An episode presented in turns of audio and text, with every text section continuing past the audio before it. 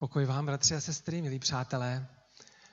Jsem vděčný Pánu Bohu za to, že můžeme opět po týdnu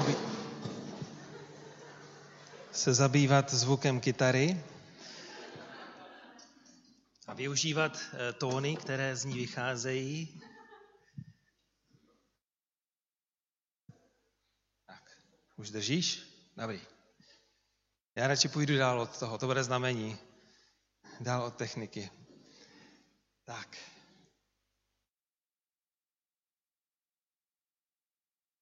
Tento týden jsem se díval na eh, TED Talk eh, na YouTube a bylo tam takové eh, video mezi jinými, tam je to vždycky hodně, mezi jinými, které se jmenovalo How to sound smart in your TED Talk jak, eh, jak znít inteligentně nebo chytře, když mluvíte na TED Talk. To je takové, to, eh, takové ty přednášky krátké na různá témata.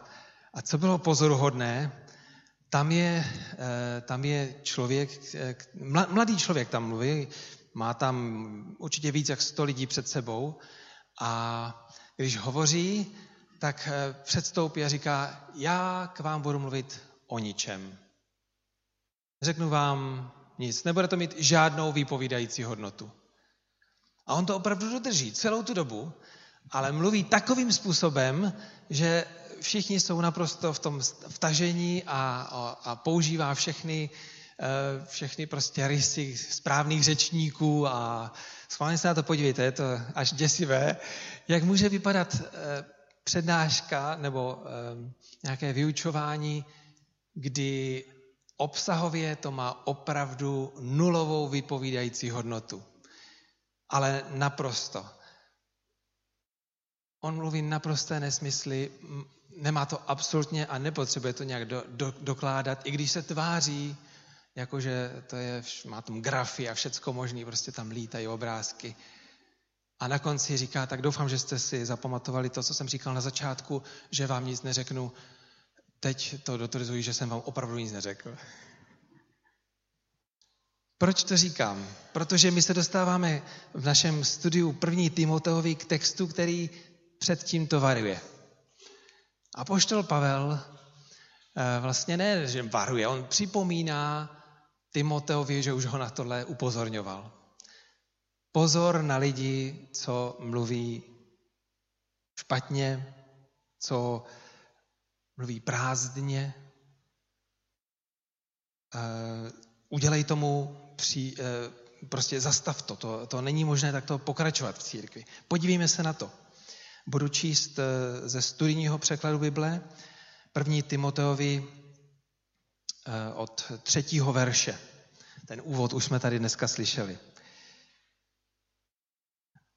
Když jsem cestoval do Makedonie, vybídl jsem tě, abych abys zůstal v Efezu a nařídil jistým lidem, aby neučili odchýlným naukám a nezabývali se bájemi a nekonečnými rodokmeny, které vedou spíše k hloubání, než k boží zprávě, která spočívá na víře. Cílem tohoto nařízení je láska z čistého srdce, z dobrého svědomí a z upřímné víry. Od toho se někteří odchýlili a obrátili se k prázdnému mluvení. Chtějí být učiteli zákona, ale nechápou to. Nechápou, co říkají, ani to, o čem se, o, ani to, o čem se tak jistě vyslovují. Víme, že zákon je dobrý, když ho někdo používá náležitě. A je si vědom toho, že zákon není dán pro spravedlivého, nýbrž pro lidi nespravedlivé a nepoddajné, bezbožné, hříšné, pro lidi nesvaté a světské, pro otcovrahy, matkovrahy, pro vrahy vůbec, smilníky, lidi praktikující homosexualitou, únosce, lháře, křivopřísežníky a co ještě jiného se příčí zdravému učení podle Evangelia slávy blahoslaveného Boha, které mi bylo svěřeno. Tolik z dnešního textu. Pro ten kontext, my jsme, kdo jste tady nebyli minule, začali novou knihu, probírat první list Timoteovi a zde právě v úvodu je výzva apoštola Pavla k tomu, aby učil zdravě a dal si pozor na ty, kteří tak nečiní.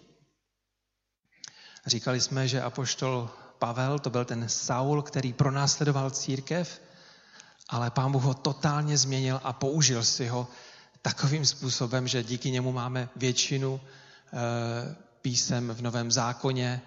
On byl první z apoštolů, kteří pochopili, že musí nést, nebo Bohem přijali, že evangelium je skutečně pro všechny, i pro, pohany, proto byl prvním eh, apoštolem a prvním evangelistou mezi námi pohany. Eh, jeho příběh budeme zkoumat i příště daleko hlouběji, kde v tom dalším textu mluví velice osobně o sobě. Ale zde vidíme eh, první řádky tohoto dopisu apoštola Pavla Timoteovi, jakoby kazateli zboru v Efezu, ve sboru, kde měli hodně bolavých pro- problémů, jak zjišťujeme. Ale zároveň vidíme, že tahle ta výzva apoštola Pavla k Timoteovi, dej pozor na to, abyste si zachovali zdravé učení, byla pochopena, byla přijata. Když bychom četli eh, v knize Zjevení ve druhé kapitole dopis psaný právě tomuto sboru, tak vidíme, že si to vzali k srdci a že skutečně eh, se obrněli vůči falešným učitelům a falešným naukám.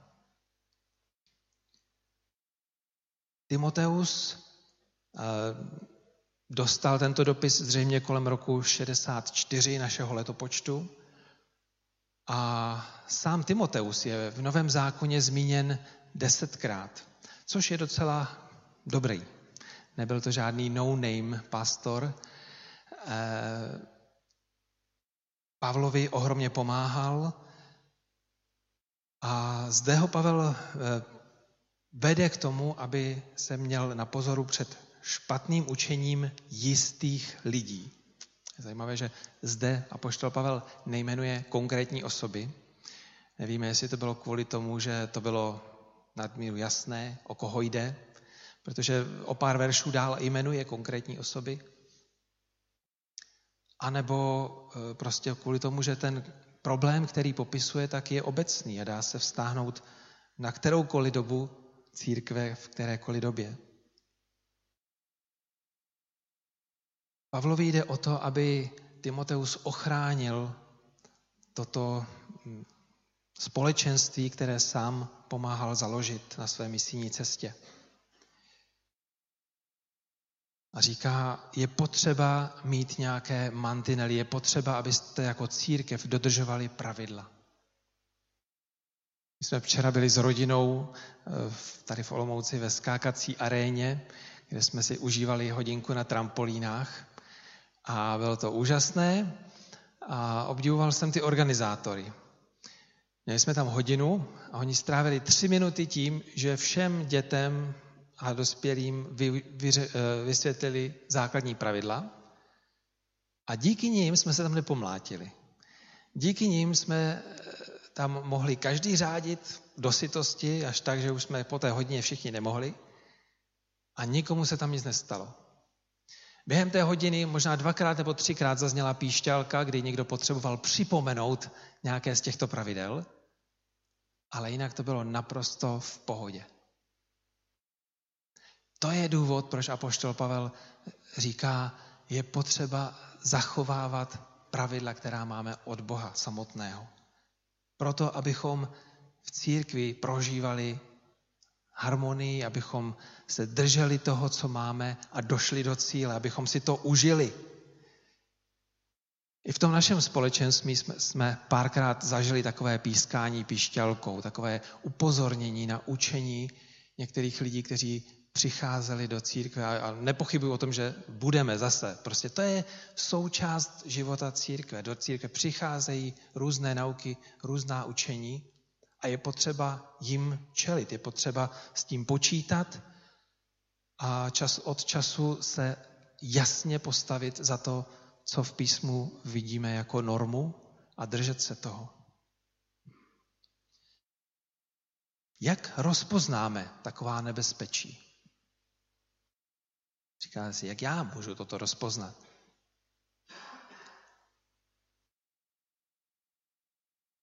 A potřebuju to vůbec? Proč? Skutečně to, co v dnešní době zvlášť, čeho jsme svědky, je, že my jsme zasyceni, přesyceni informacemi. My žijeme v době, kdy není problém si sehnat informace o čemkoliv v našem světě. I v jiných světech. Máme tolik zdrojů a spíš se motáme v tom, kterým z těch zdrojů mohu, mohu důvěřovat. Co má tu autoritu, co má moc směřovat můj život. Žijeme v době, kdy Eh, vyhrávají témata, která nejvíc křičí, témata, která nejvíc zaujmou, billboardy, která, které vás nejvíc eh, šokují nebo nejvíc upoutají naší pozornost. A nejlépe, když to jsou pohybové obrázky. Zkuste být s někým sedět na návštěvě a bavit se s ním, když tam jede televize. I kdyby byla stlumená, vaše oči budou neustále uhýbat.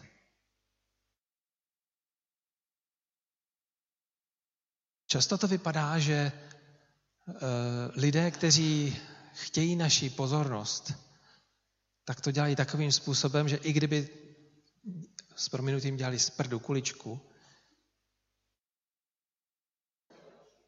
tak to podají takovým způsobem, že to vyzní jako ta nejhlubší pravda, která existuje. A je to tak tak možná i tajemné, když to obestřou do toho tajemna, to pak funguje ještě daleko líp, že? Že se zdá, na tom něco musí být. A naše mysl okamžitě je upoutána.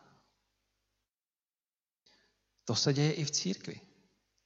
A dělo se to za 2000 let, kdy, kdy různí teologové přicházeli s myšlenkami, mýty, bájemi, propojovali kulturní záležitosti, propojovali to, co zrovna bylo in, nebo to, co se jim líbilo, propojovali nejrůznější náboženství s křesťanstvím, přinášeli do církve a přinášejí do církve spekulace, falešná proroctví, která jsou často zahalena tajemnem.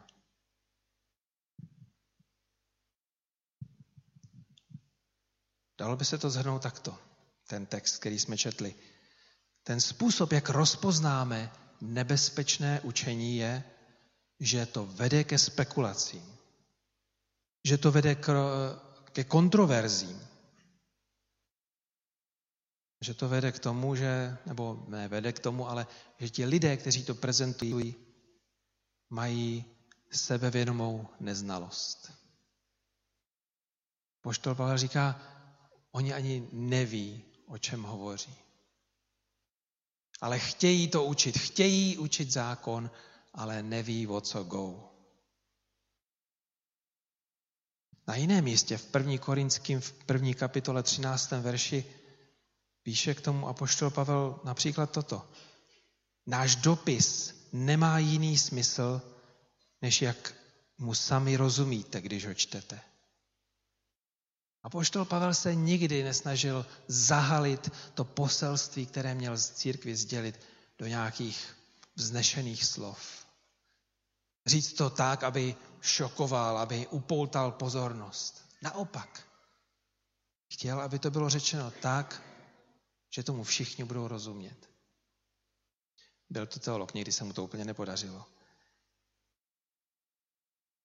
Ale nechtěl, aby to, co sděluje, aby bylo příčinou k nějakým spekulacím. Chtěl, aby to bylo jasně řečeno, jasně formulováno. Nechtěl, aby kvůli tomu docházelo k nějakým roztržkám. A rozhodně si nechtěl a nehrál na to, že by nevěděl, o čem mluví. Možná znáte ten eh, Ne, to není příběh, to je skutečnost. Nevím, ve kterých bankách, nevím, ve kterých poštách, na kterých uh, úřadech to tak dělají, ale lidé, kteří přicházejí do styku s bankovkami a potřebují ověřovat jejich pravost, tak prý stráví první hodiny své práce, možná první týdny, někdy měsíc své práce tím, že zkoumají pravé bankovky. Když mají rozeznat tu falešnou od té správné, oni nemají, nedostanou škálu bankovek špatných, padělků, ale musí dobře znát tu pravou. Musí, musí to eh, cítit v ruce, musí vidět v odlesku nějakých fialového záření a tak všechny ty hologramy. Musí rozpoznat, jak vypadá originál. A potom jsou schopni okamžitě určit, když jim přijde do ruky falešná bankovka, že jde o falzifikát. A nebo aspoň je to trkne a, a řekne něco vzadu v mysli, tady tohle to musím prověřit. Tohle to radši moment, já to radši vezmu tady pod světýlko a kouknu se, jestli to má ten správný proužek. Stejně tak pro nás, jestliže chceme rozpoznat, co je správné učení a co ne, je potřeba dobře znát originál. Je potřeba znát to, co Bůh k nám mluví, aby když někdo přijde a i kdyby řekl, toto říká Bůh, já měl to rozpoznání a mohl to určit. Jak tedy mám rozpoznat to správné?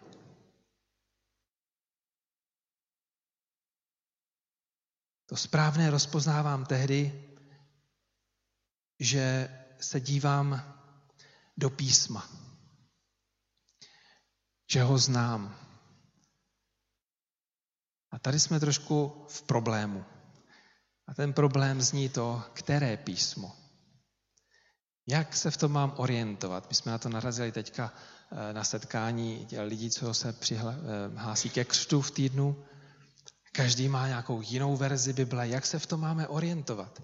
Jak máme rozpoznat to, eh, co je ten správný originál? A jak to, že se tak liší? Někdy je to opravdu hodně odlišné. Tak jsem namaloval takovou malůvku, kde jsem na, na tabuli nakreslil nejčastější překlady Bible. A rozdělil jsem je na dvě poloviny. Na té jedné, jak vidíte tady dole, kdybych, kdybyste si představili čáru přes celou tu stěnu, tak na jedné straně je cíl autorů, překladatelů o doslovný překlad. O to, aby když eh, je tam nějaké slovo, dokonce někdy i slovosled v originále, to znamená ve starém zákoně hebrejština, v novém zákoně řečtina většinou, tak eh, aby to sedělo co nejpřesněji. Čím víc doslovnost, tím přesnější doslovnost. A na druhé straně jsou překladatelé, kterým jde o význam, který, kteří hlavně chtějí o to, aby čtenář pochopil to jádro myšlenky, to, to co ten autor zamýšlel. Vzpomínám si, že když jsme studovali teologii, tak eh, náš učitel říkal na toto téma, jakýkoliv překlad je výklad ve své skutečnosti. Jestli chcete znát originál, musíte znát ty jazyky. Musíte znát původní jazyky. To je možná rada pro některé z vás, kteří chcete opravdu přijít na kloup tomu, tak můžete studovat teologii. Ale ať jste na jakékoliv straně toho spektra, vždy jde o, už o výklad toho, co máme v originálním jazyce. A jde o to, kdy a jak, co potřebuji. A já jsem to takhle setřídil. Na té straně doslovných překladů je určitě Bible kralická, která je opravdu dobrým překladem. Byla dobrým překladem, kvalitním překladem. Z originálních jazyků Vím, že když jsem studoval řečtinu a hebrejštinu, tak jsem často podváděl tím, že jsem si srovnával ty originály právě s kralickou Biblí, protože tam to bylo téměř opravdu slovo od slova. Takže člověk mohl trošku se ukázat v lepším světle. Pak máme ještě studijní překlad. to je ten, ze kterého jsem tady dneska četl, ten je také hodně přesný, hodně eh, odpovídá tomu originálu, ale jak možná jste si všimli, i já, když ho čtu, tak se někdy zaseknu. Musím si to přečíst po druhé. Co to vlastně chtěli říct? Ale je to přesné. Jenom pro naše čtení to je někdy trošku problémem. Pro porozumění. Eh, zhruba doprostřed, ale spíš na tu doslovnou stranu možná, i když, ne, opravdu, možná doprostřed, jsem chtěl dát ekumenický překlad, který sám o sobě je jedinečný tím, že vznikl v 70. letech za komunismu a podíleli se na něm eh, jak katolíci, tak protestanté. To je ojedinělý překlad celosvětově. A je velice dobrý, je velice přesný, zvláště v tom starém zákoně, ale už to máme 50 let, přátelé, a jazyk se vyvíjí, takže někdy už i tam, zvláště mladá generace, zažívá problémy, nebo říkají, už musím to číst víckrát. B21, Bible pro 21. století, neboli Nová Bible kralická, což byl její původní název, tak ta je už na té straně porozumění více. Srozumitelnosti dnešnímu člověku. A potom máme slovo na cestu, což někteří i na té skupince používali, a když to četli, tak to, to je úplně jiný. Je. Tam jde skutečně o předání toho velkého obrazu, toho, jak to, jak to zapadá do celkového poselství Bible. A někdy je to přesné, někdy některá slova úplně vynechali na úkor toho, aby sdělili, o co jde. Jak já to porozumím, jak já správně mohu číst Bibli. Těch příruček a, možností, jak toto studovat, je mnoho. A já vás k tomu chci pozbudit. I tady v knihovně na to máme dobré knihy. Ale bych se chtěl vrátit k tomu textu, který jsme četli. Musí to být rozpoznání toho hlavního, o co v písmu jde. A to, zdůrazňuje i apoštol Pavel, to je láska. A to láska ne jakákoliv, ale láska agape. Láska, které, o které Bible říká, že to je láska bez podmínek. Ano, je to ta boží láska, která se nejvíc ukázala v Kristu, kdy Bůh sám poslal svého syna i když nemusel, poslal ho proto, aby zemřel za nás hříšné, obětoval se nesobecky, věděl, že za to nemůže od nás nic dostat, protože jsme byli naprosto odloučeni ve svých vinách od něj. A přesto svou lásku demonstroval tak silně, když Kristus za nás zemřel na kříži a vstal. Ale apoštol Pavel říká, tato láska je zatím vším. Tato láska nás vede k tomu poznávat, vede nás k tomu rozsuzovat věci. A jestliže toto zůstane v centru církve, jestliže láska agape, láska mezi námi, láska k písmu, láska k božímu slovu, bude v centru toho, proč se scházíme, proč spolu studujeme, proč chválíme Pána Boha, proč rosteme, potom věřím, a apoštol Pavel to dokládá, potom naše víra bude opravdová. Potom naše láska vzájemná bude opravdová. Já bych k tomu chtěl říct eh, teď jednu věc, eh, která bude tak trošku možná těžká, ale uvedu Já jsem před pár týdny jel vlakem a Sedl si tam ke mně člověk, který, když jsme se dali do řeči, byl křesťan. Ale zároveň to byl eh, člověk, který měl homosexuální sklony. Eh, otevřeně o tom hovořil. Říkal, že se tím trápí, ale že si s tím neví rady. že se samozřejmě o tom bojí mluvit, aby nebyl odsouzen, ale zápasí s tím. A co mě zaujalo, že říkal v podstatě pohled, který já jsem vnímal, že, že, že je správný. Že má tyto touhy, ale vnímá, že jejich jednání, to, aby na základě těchto svých pocitů ve svém životě jednal, že to je špatné. Proč to říkám? Protože náš text, když bychom šli do toho studijního překladu, hovoří v této věci velice přesně, mimo jiné také o homosexualitě. Ale říká, že boží zákon, to znamená desatero, se, eh, je tady proto, aby ukázalo hříšným lidem na jejich hřích. A já když jsem si to spojil s tím, co jsem prožil s člověkem, který prožívá nějaké opravdu těžké napětí, často si chtěl vzít život, ale, ale vytrvává v tom. Je ženatý, má děti, ale, ale zápasí s tím. Protože vnímá, že Bůh mu říká, že jednat na základě našich tužeb je špatné. V tom jsem viděl obrovské vítězství v jeho životě. Když člověk čte ten úvod, co jsme četli na začátku, tak v podstatě apoštol Pavel tam zhrne celé desatero. Vynechá pouze páté a desáté přikázání.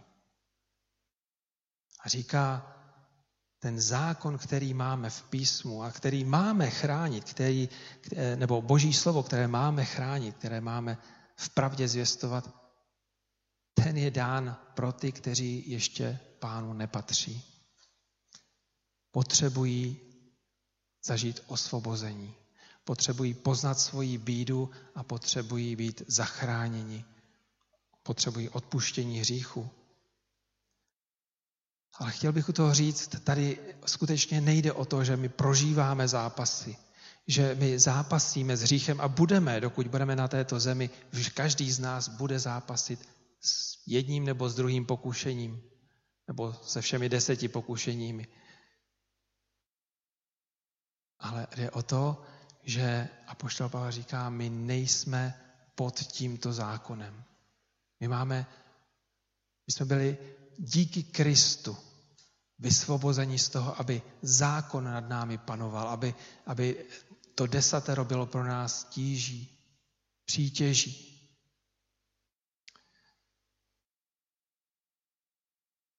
A tak, eh, když se bavíme o tom, jak přistupovat k písmu, jak, eh, jak ho skutečně chránit, tak je potřeba, abychom to dělali se známostí, samozřejmě s bázní, ale zároveň, abychom to dělali s tou láskou. Abychom říkali pravdu, ale říkali ji v lásce. Říkali v té lásce agape. A poštol Pavel říká, braň to. Braň to učení a, a zamest těm lidem, aby učili cokoliv odlišného. Ale dělej to v lásce.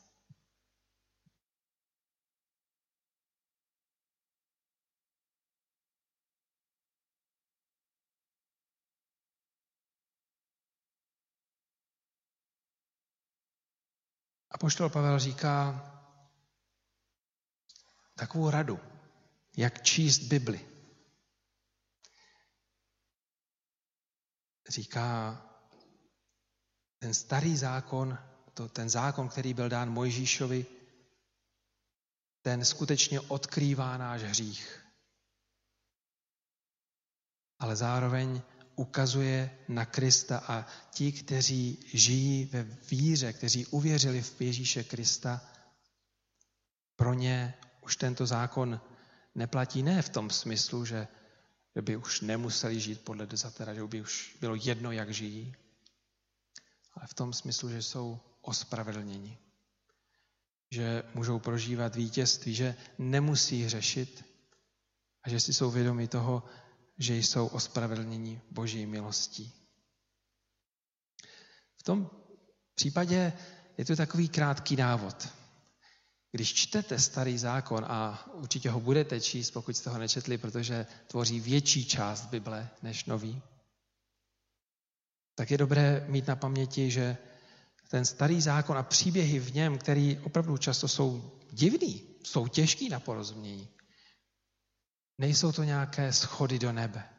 Není to eh, nějaký postupný eh, vývoj, jak čteme od Genesis, že bychom postupně došli ke Kristu. Tak tomu nerozumíme. Ve skutečnosti to, co je tou nití, která jde celou, celou, celým písmem, tak to je Kristus.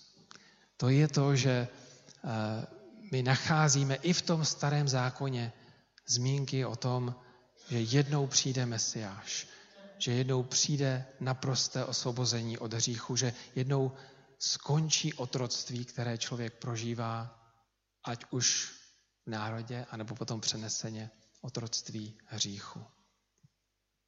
Jsou to krásné, úžasné a hluboké věci, ale všechny ukazují na Krista. Není to jako ten vtip, který možná znáte z nedělní besídky, kdy učitel se ptá dětí, tak děti, co to je? Je to uh, šedé, leze to po stromě a je to strašně roztomilé. Co to je? Přihlásí se jeden kluk a říká, Ježíš, ale vypadá to jako veverka.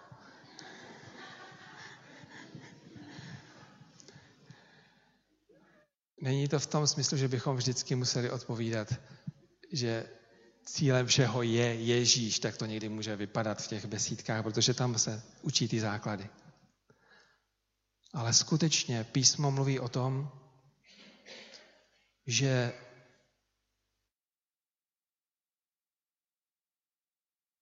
v Kristu Ježíši ten zákon pro křesťany padá.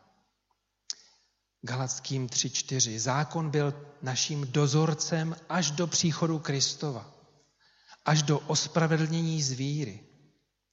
Když však přišla víra, nemáme již nad sebou dozorce. Nemáme nad sebou dozorce, tento zákon. My máme víru v Ježíši Kristu. To je něco úžasného. My nemusíme žít pod tíží zákona, ale zároveň ho máme zvěstovat lidem, kteří Krista ještě neznají. Proč? Protože právě kvůli zákonu oni pochopí, v čem je hřích, aby mohli pochopit, v čem je milost. Chtěl bych to nějak zhrnout. A tak jsem to zhrnul do tří bodů. Ten první je, pečlivě vybírej, odkud čerpáš. Říkali jsme těch možností v dnešní době, kde studovat, co, co číst, co poslouchat, je obrovské množství. Pečlivě to vybírej. A pokud si nejsi jistý, zvažuj to i z těch eh, hledisek, o kterých jsme dneska mluvili. Eh, že ne všechno, co se vydává za křesťanské, je křesťanské. Jsou sekty, jsou eh, nejrůznější špatná učení, bludná učení, báje, poučky, nekonečné rodokmeny, lidé, kteří mluví prázdné řeči proto, aby zaujali. Dychtiví učitelé, kteří sami neví, co vlastně říkají, to je úplně přesné i dnes. Takže určitě pečlivě vybírej, kde čerpáš. A můžu doporučit eh, v tom druhém bodě, zapoj se do toho hledání s ostatními. Já jsem vděčný za tento sbor a jsem vděčný za to, že Pán Bůh opravdu působí probuzení zde. Není to o tom, že e, jsou to lidská slova. Skutečně lidé mají stále větší a větší zájem o to spolu studovat písmo. Je to něco nádherného, radostného. Když za váma přijdou lidi a řeknou, já chci taky mít takovou skupinku, jak mají oni. Jak to, že já nemám? Zažeňte mi někoho. To je ono.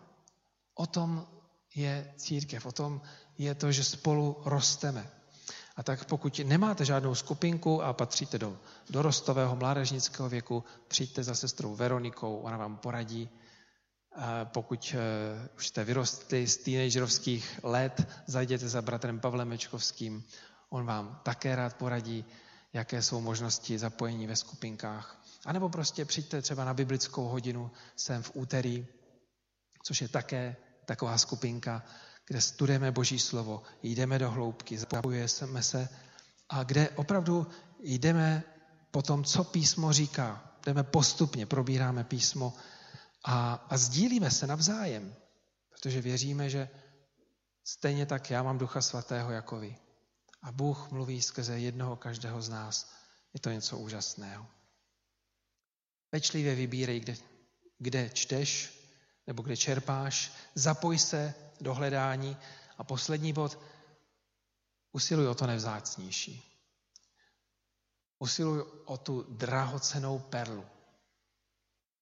A to je láska jménem Agape. A poštol Pavel říká, že tato láska vede k tomu, že usilujeme o lásku z čistého srdce, z dobrého svědomí a z upřímné víry. To, to jsou hodnoty, které eh, jsou hodné následování, říká apoštol Pavel. A zároveň to můžou být naše modlitevní předměty. Já se můžu takto modlit. Pane Bože, prosím tě, dej, ať mám čisté srdce. Dej, ať mám dobré svědomí. Ať mám upřímnou víru. Jinými slovy, ať mé, mé nitro, toho, o čem přemýšlím, co, co, eh, co, po čem toužím, to je to místo přebývání srdce v Bibli, nikdy nejde o, o ten orgán samotný, kde jsou mé tužby, to ať je v souladu s tebou a s tvojí láskou. Říká dobré svědomí, to znamená skutečně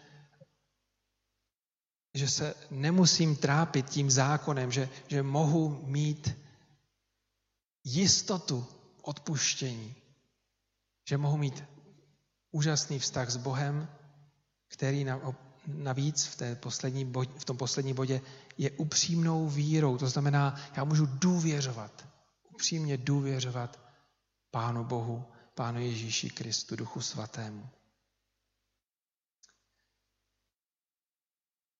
Můžeme se za to modlit a můžeme o to usilovat. Máme o to usilovat, o tento druh lásky. Tedy pečlivě si vybírej a pokud nevíš, ptej se ohledně vyučování, ohledně názorů, ohledně knížek, ohledně eh, nejrůznějších konferencí a videí, které jsou na internetu. Zapoj se do společenství, zapoj se do skupinky lidí, kteří eh, ti v tom mohou pomoct. A konečně modli se a denně usiluj o čisté srdce, o lásku, která vychází z čistého srdce, z dobrého svědomí a z upřímné, opravdové víry. Když tyto věci spojíš, budeš mít ve svém životě neskutečný drahokam boží agape lásky. Pane Ježíši Kriste, my tě prosíme o to, aby si nám pomohl v našem růstu. Aby si nám pomáhal skrze Ducha Svatého, ale i skrze společenství církve rozpoznávat tvoje pravdy, rozsuzovat jiná učení usilovat o tu tvoji lásku agape v našem životě, abychom my sami, ale také lidé kolem nás mohli být proměňováni ke tvému obrazu. A učili se, co to znamená chránit zdravé učení a poštolu, tedy tvoje. Amen. Prosím o píseň.